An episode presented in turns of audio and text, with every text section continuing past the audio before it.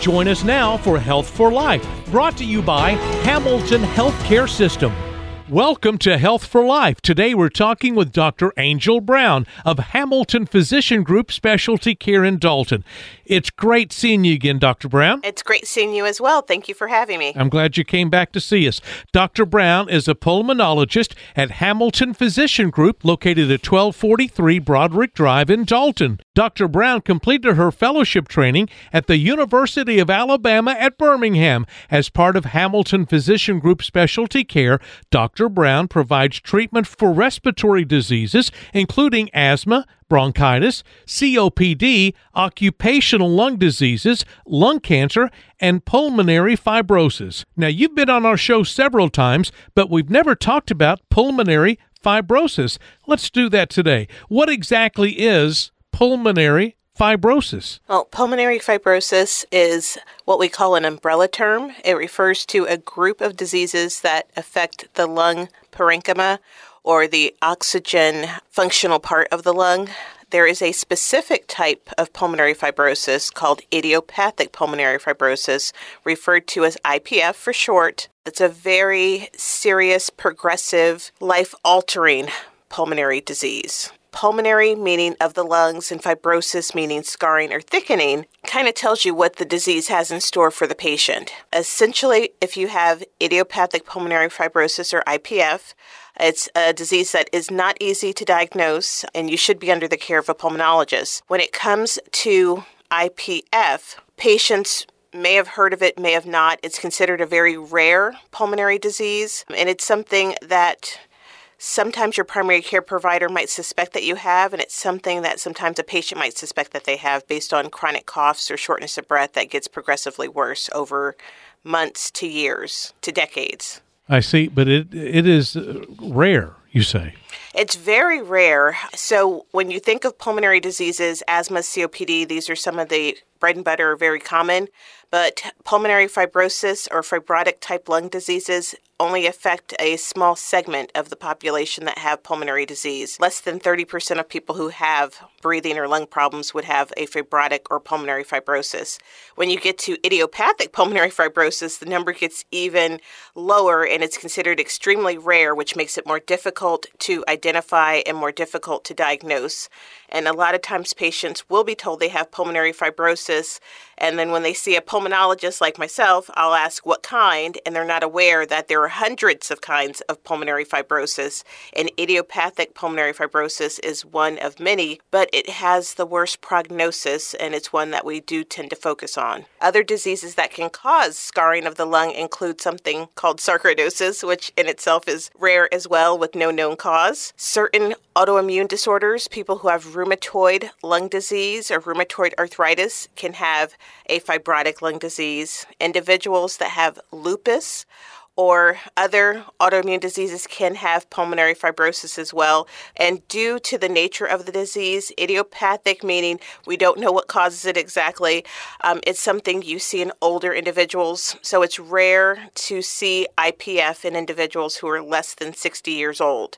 So people who are 60 or less diagnosed with a fibrotic lung disease or pulmonary fibrosis do require a very extensive workup to determine the cause of their lung scarring and that undertaking should be with a subspecialist like a pulmonologist. Now, what causes pulmonary fibrosis? What do we know what the cause is? So, when it comes to pulmonary fibrosis, as I mentioned, the term is an umbrella.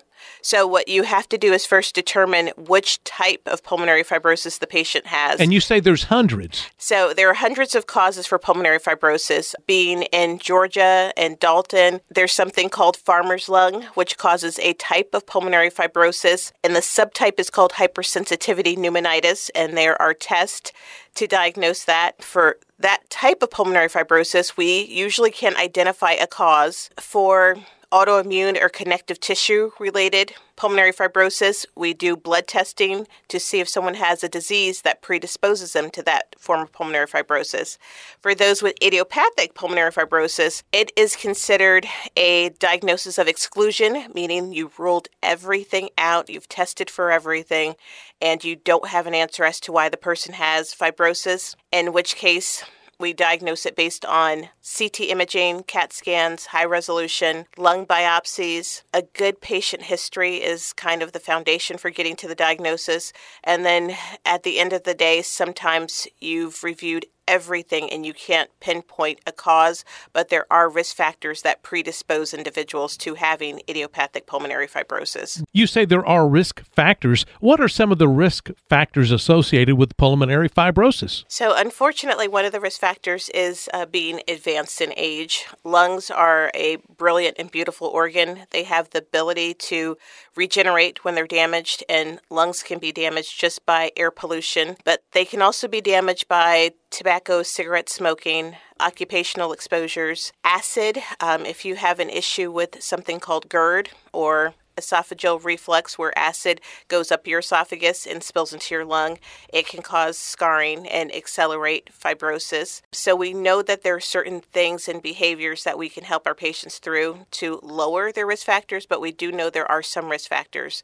There is a form of familial or genetic IPF, and those individuals, they will have lung scarring that starts in their 30s, 40s, and 50s. If you see someone that has pulmonary fibrosis of an unknown type at a young age, you really need to start looking at family trees and see if there's parents, grandparents, other siblings that have lung scarring or fibrosis. Familial types can be tested for. Usually, you do a blood testing to see if there's a genetic alteration in chromosomes that are causing their lungs to become scarred and fibrosed early in life, but that is even more rare than the idiopathic pulmonary fibrosis. Right. So when it comes to causes, it really does take a science detective, usually pulmonologists, working with radiologists and your primary care doctor to really get to the root of what could have caused your pulmonary fibrosis. It's a very for this diagnosis because it changes people's lifestyles. The prognosis can mean early death. It's a team based approach. So it's not usually one provider that tells you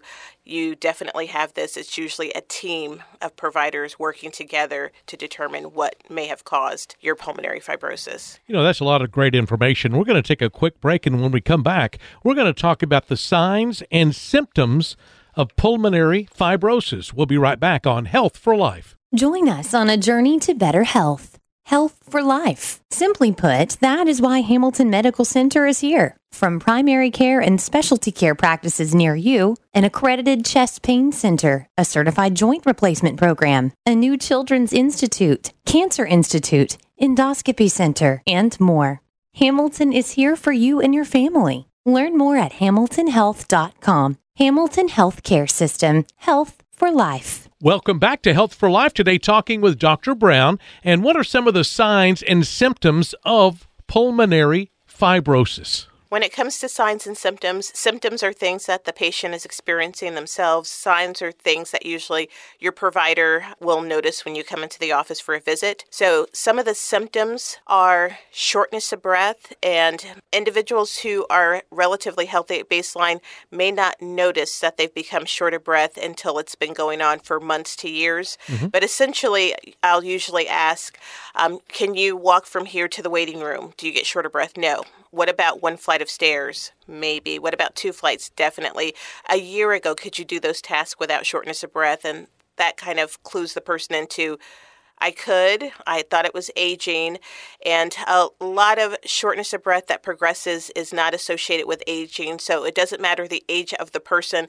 I try and get them to kind of quantify if we can nail down a time frame.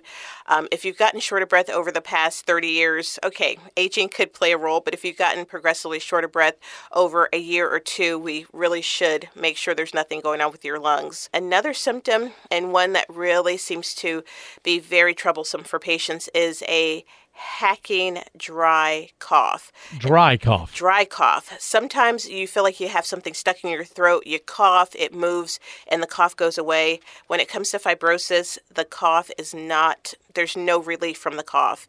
It comes on suddenly, sporadically. It can be fits of coughing. It prevents people from being able to go to church or take trips, go out in public because it's assumed that their cough is related to something infectious when it really is their lungs' reaction to the scarring process. But it's a dry, hacking, persistent cough that is not really well relieved by typical medications or water or things that we use to get rid of a cough. Right, and it's, uh, you're not coughing up anything. Nope, you're not bringing up any phlegm or mucus. It's just, it feels as though there's an irritation in your chest or throat that you can't get rid of, and you just cough uncontrollably. Wow. You know, when I have a cough and I have something in, you know, and I'm trying to get it up, that's one thing. But a dry cough that is just persistent all the time, you definitely need to go to a pulmonologist. Absolutely. I would say the first thing to do if you notice progressive or worsening shortness of breath, if you notice a dry, hacking cough, a decrease in your energy, you're losing weight, call your primary care provider because that's the person that should be the center of your medical universe. They can help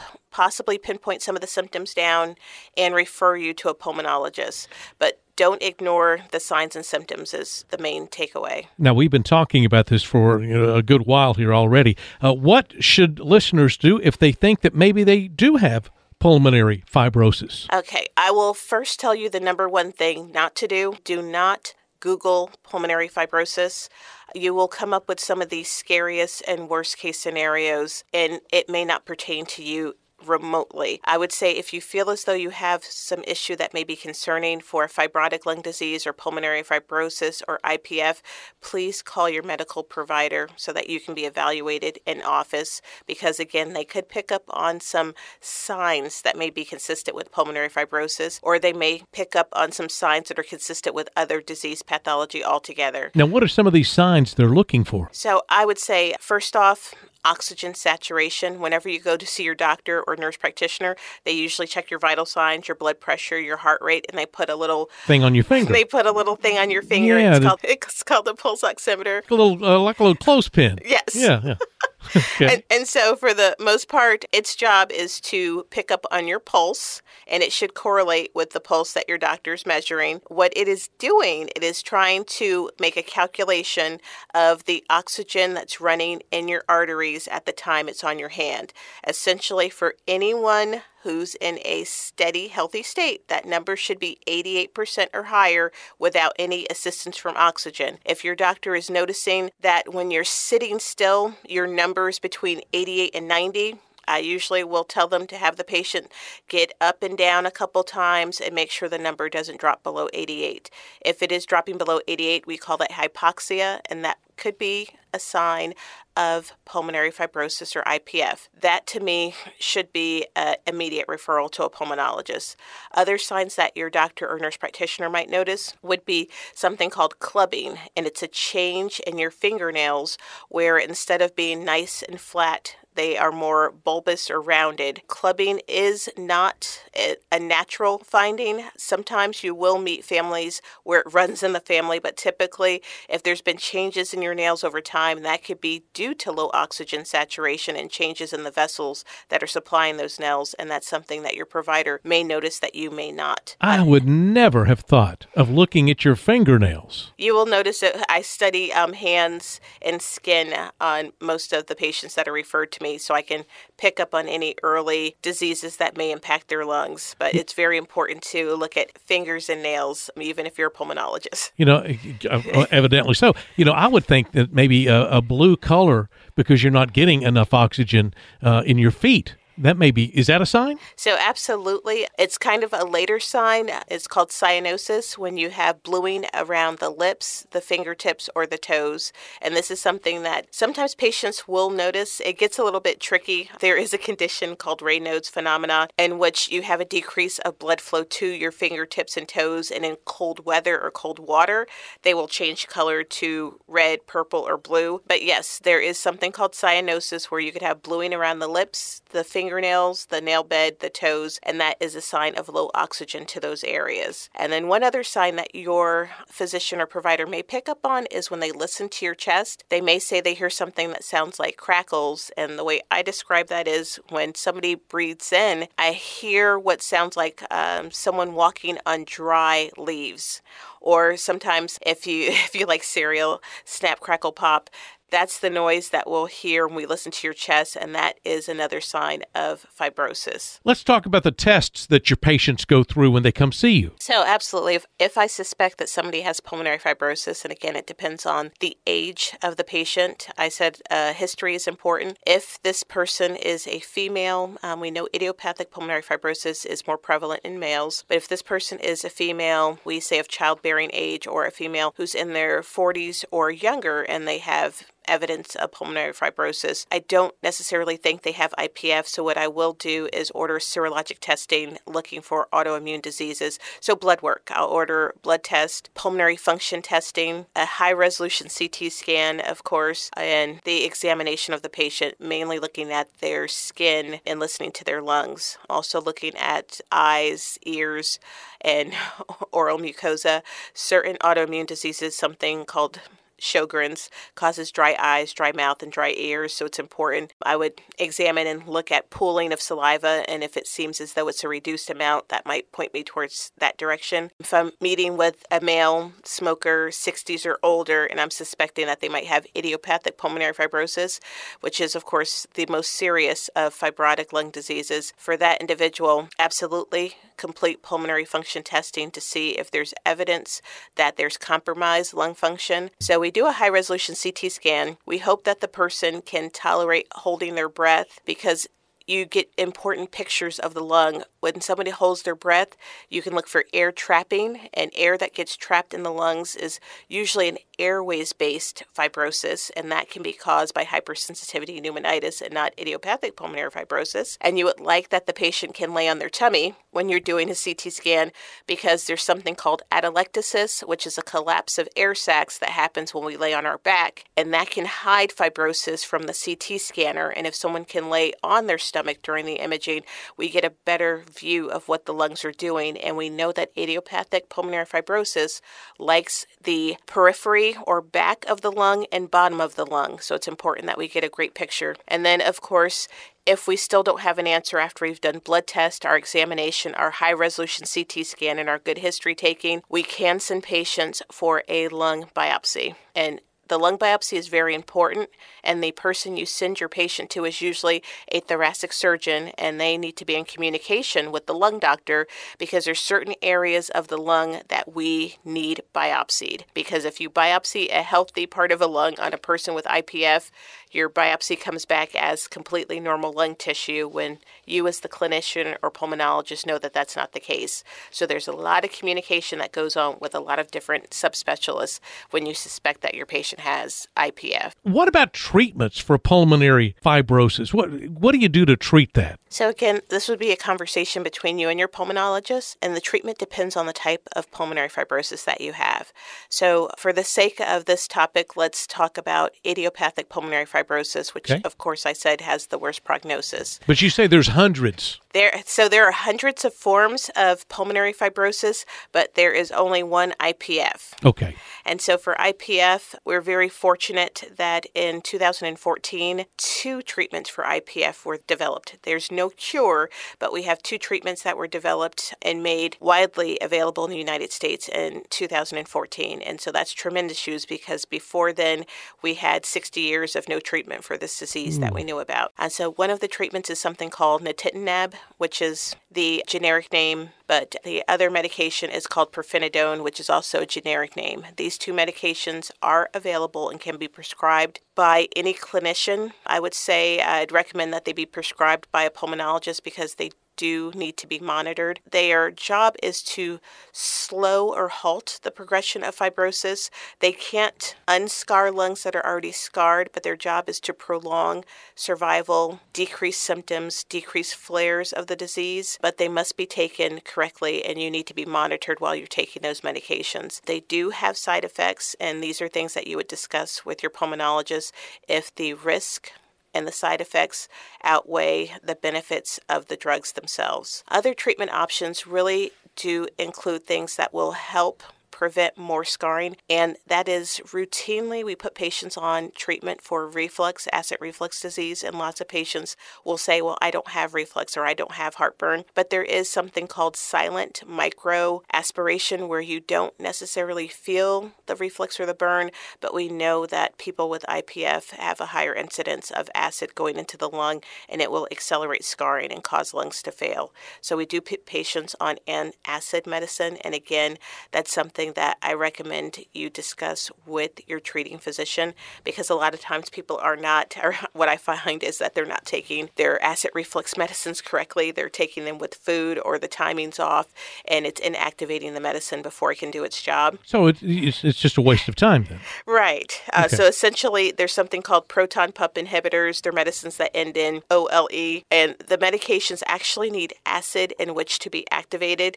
And so people have been taking medicines for acid reflux for 10, 20 years, but they've been taking it with breakfast or with dinner. And oh, essentially, wow. I have to instruct them when you take this medicine, take it first thing in the morning. Don't drink coffee, just water, and let it sit in your, your stomach for about 30 minutes before you ingest anything else to give it time to be activated, or else it really isn't doing its job. Hmm, that makes sense. And then oxygen therapy is very important. So your uh, pulmonologist will walk you in the office to determine if you require supplemental oxygen because idiopathic pulmonary fibrosis and other fibrotic lung diseases scar the lungs so much that they cannot they can't process oxygen that you inhale from the atmosphere and get it to the tissues. So supplemental oxygen is frequently needed. And lastly, depending on your age and the degree of lung damage, you may be a candidate for a lung transplantation. We're going to take a quick break. When we come back, we're going to be talking about tips for managing pulmonary fibrosis. We'll be right back on Health for Life. If you're in need of medical care, don't delay. Your health won't wait. Hamilton Medical Center is ready to care for you. We are following CDC guidelines. Patients and guests are screened for COVID 19 symptoms. Those who are suspected to have the virus are treated in a separate area. Plus, Hamilton's high powered UV light robots eliminate 99.9% of bacteria and viruses on surfaces. Please do not delay medical care. Your health won't wait. As always, Hamilton is here for you.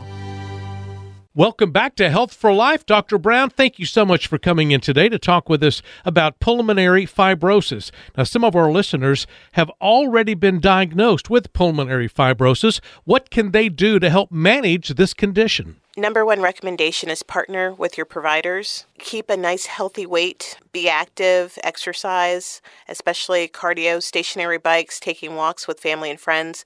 Have a good support system.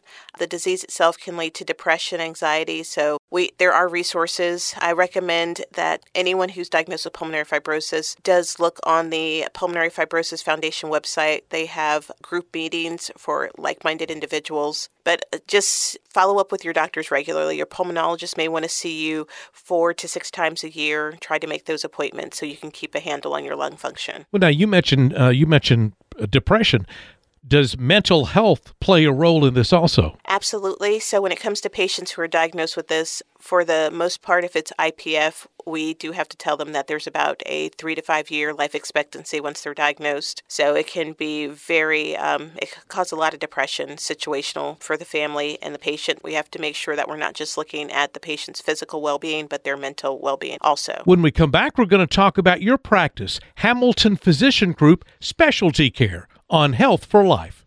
Join us on a journey to better health. Health for life. Simply put, that is why Hamilton Medical Center is here. From primary care and specialty care practices near you, an accredited chest pain center, a certified joint replacement program, a new children's institute, cancer institute, endoscopy center, and more.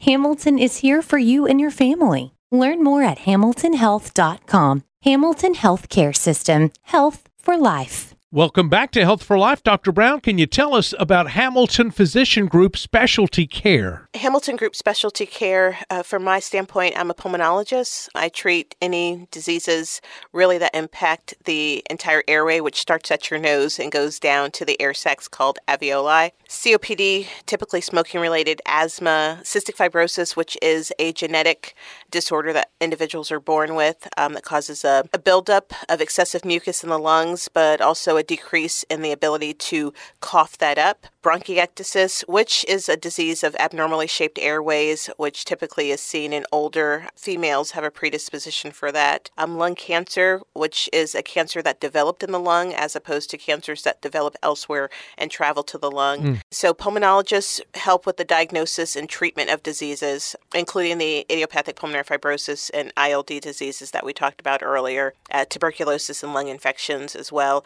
and just more generic things such as just short of breath or coughing that people may experience. Well, thank you so much for sharing all of this great information. Uh, if you could leave our listeners with one word of advice, what would that be? please, please, please always go to your primary care provider if you're experiencing any new symptoms, and they will refer you to the needed subspecialist, which may be a pulmonologist. Dr. Brown, it's great seeing you again. This is your third trip with us, I think. It is. Yeah, very good to see you. Thank you so much for coming in. Thank you. For more information or an appointment at Hamilton Physician Group Specialty Care, call 706 529 3072 or visit hamiltonhealth.com slash specialty care. This program in no way seeks to diagnose or treat illness or to replace professional medical care. Please see your health care provider if you have a health problem. Join us on a journey to better health. Health for life. Simply put, that is why Hamilton Medical Center is here. From primary care and specialty care practices near you, an accredited chest pain center, a certified joint replacement program, a new children's institute, cancer institute, endoscopy center, and more. Hamilton is here for you and your family. Learn more at hamiltonhealth.com. Hamilton Healthcare System, health for life. Thank you for listening to Health for Life, a presentation of Hamilton Healthcare System.